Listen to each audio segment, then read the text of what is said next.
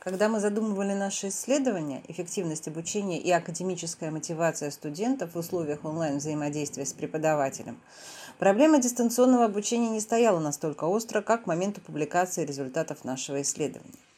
Невероятную актуальность для всех участников образовательного процесса приобрели вопросы приблизительно такого характера.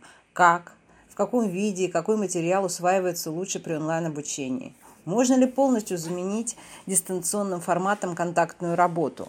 Должны ли быть похожи по своей структуре онлайн-лекции на обычные аудиторные? Какой может быть у них формат? Как реагируют обучающиеся на видеолекции? Что происходит с их мотивацией при дистанционном обучении? Как влияет изначальная мотивация обучения на усвоение знаний? Результаты нашего исследования, конечно, не могут дать исчерпывающий ответ на все эти вопросы, однако могут прояснить основные тенденции в различиях между контактным и дистанционным форматом такого вида занятий, как лекции. Итак, в нашем исследовании участвовало 112 студентов второго курса, а, обучающихся по направлению педагогическое образование. Им было предложено прослушивать э, завершенный по смыслу 10-минутный фрагмент лекции в аудитории в обычном формате и 10-минутную видеолекцию по тематике курса а, у тех преподавателей, которые никогда не вели у них занятий. К слову сказать, аудиторную лекцию читали тоже неизвестные для них преподаватели. Обе лекции студенты оценивали по параметру интересности, содержательности и полезности. Далее они воспроизводили содержание обеих лекций. Мотивация студентов измерялась по шкале академическая мотивация. Кроме того, мы спрашивали у студентов, собираются ли они работать по профессии, а также работают ли они по профессии сейчас.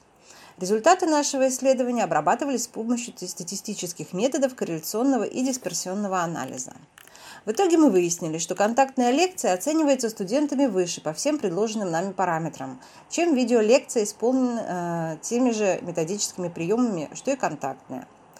А в условиях онлайн-взаимодействия, как мы выяснили, сокращается мотивационный потенциал занятия как такового, что проявляется прежде всего в снижении субъективных оценок привлекательности такого занятия у студентов.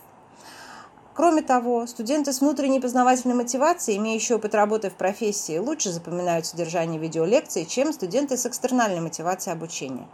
При отсутствии контроля и контакта со стороны преподавателя им не хочется учиться вовсе.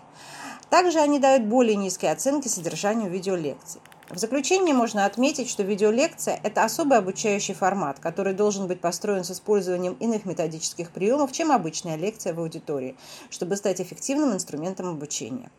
Также возможным ограничением нашего исследования может послужить то, что наши студенты – это будущие педагоги, которые ориентированы изначально на контактную работу с детьми.